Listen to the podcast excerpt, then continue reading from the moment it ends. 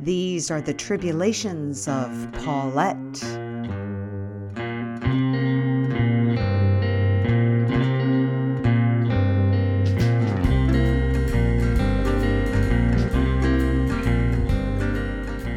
Apologies for too much information, but Mike O'Neill, my gynecologist, must be consulted immediately because I'm getting two periods a month.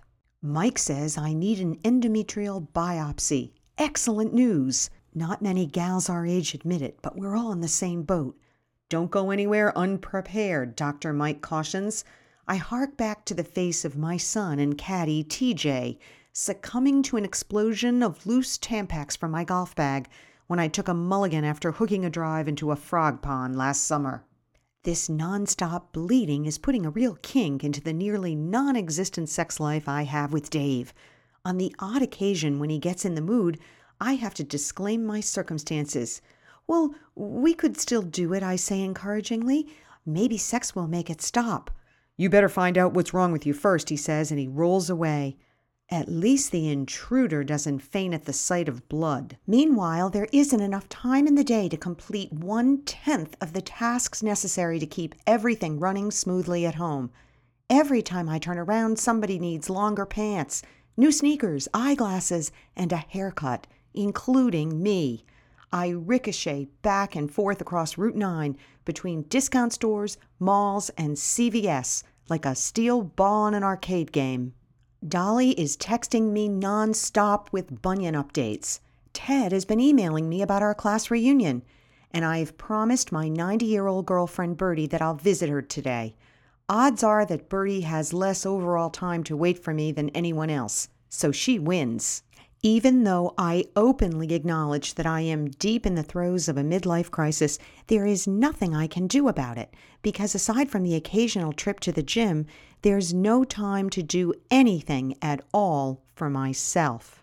One of my sons needs a birthday present for a pal, so I do a Barnes and Noble flyby before I head to Bertie's. The children's section is empty, except for an earnest faced young woman wearing a green vest. She peers at me through thick glasses. I'm looking for a book called Dare the Wind, and I have only five minutes, I tell her. I follow her from bookcase to bookcase as she peruses the shelves on my behalf.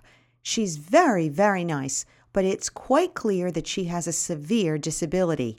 Nevertheless, I applaud all efforts to hire the handicapped, and I'm particularly overjoyed to see any semblance of a salesperson in Barnes and Noble. I follow this gal who is wearing a name tag that says Shelley for several minutes. She's very polite and answers all my questions with a solid yes or no, but we can't find the book. There isn't another salesperson in sight. Take me to the computer, I say. I'll help you. We can figure it out together. Shelley shakes her head and says she can't touch the computer. Oh, come on now, I tell her. Come over here. Let's take a quick look. Of course you can touch the computer. I lead Shelley to the register area, and as I do, I hear a woman's voice calling, Shelley, Shelley, from the other side of the store. Oh, is that your boss? I ask Shelley. She goes wide eyed. That's Linda, Shelley tells me. I'm over here, Linda, she yells back. Quick, before she comes, let's look up that book, I say. Linda will be very proud that you found it for me. I push a reluctant Shelley behind the counter and step in beside her. Since we don't have the author's last name, I say, we can just type in the title. Shelley, says a voice. Oh my goodness, what are you doing? This must be Linda just coming around the corner now, with four or five other disabled gals in tow, all wearing name tags. Wow, I think. Barnes and Noble is really staffing up. Shelley smiles. Hi, Linda, she says. Then Shelley turns to me and says, I gotta go now. Wait, I say, where are you going? I gotta go with Linda, says Shelley. Linda looks at me, perplexed, takes Shelley's hand and leads her out from behind the register. As they pass by, I notice that the small print on Shelley's name tag does not say Barnes and Noble, but rather Horizon House. I feel badly about being so bossy to Shelley, and then I remember that I have a small box of chocolates in my bag that I was going to bring to Bertie. Wait, Shelley, I say, running after her. I want to thank you for helping me. And as I reach for the chocolates, 40 Tampax self launch from my handbag, covering the floor around me. Shelley is delighted and picks one up. Thank you, she says. I have my period too. And she skips away.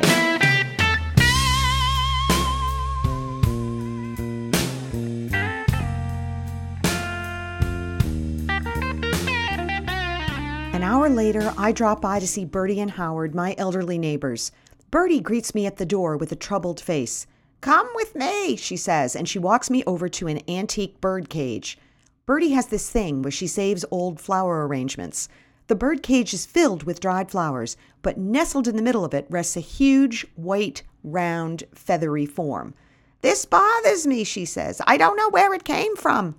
I peer at the form, which does indeed look like a strange sort of cocoon. I don't want to get too close to it. I ask Howard to get me the fireplace poker, and I walk toward the cocoon, holding the poker like a lance. I feel a little nervous because this mystery cocoon could be something in a larval stage that has been nesting here for a while. This could end up horrifically. Bertie and Howard strangled alive in their beds by some thing. My first instinct is to pierce it, but then I stop, thinking that this could be a giant wasp nest and bees will engulf us. We've got to get this outside, I tell them. I instruct Howard to get us all gloves and scarves to cover our faces. We open the birdcage, and with great care, I loosen the dried flowers that have attached themselves to the white form using a pair of barbecue tongs. Bertie stands to the side holding a can of Raid just in case. Howard opens the sliding door, and as I step out into the backyard holding the mystery form at arm's length, a familiar face in a chef's jacket runs by me 90 miles an hour, headed toward the woods behind the house.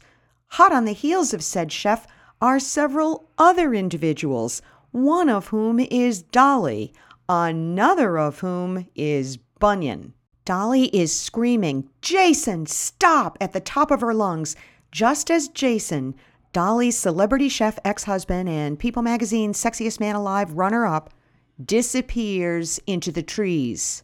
Bunyan is completely out of breath and throws himself down on the ground between Bertie and Howard. He sees the cocoon. What do you got there? And he grabs it, tossing it gently into the air. It bobs off his head. He giggles and blows it back up in the air again. No bugs or bees are coming out of it, and I realize suddenly that it is nothing more than an exploded milkweed from one of Bertie's arrangements. I don't know why the heck I was so afraid. Hanging out of wrappers in my handbag are 40 loose tampons that look just like it.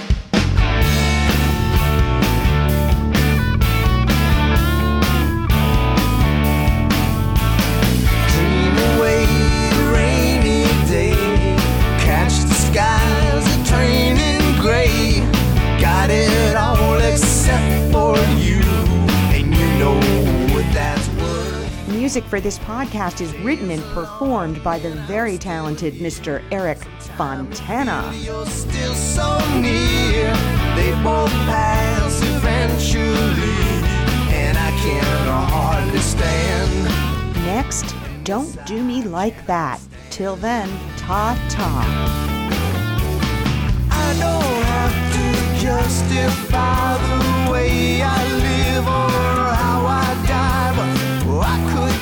gasoline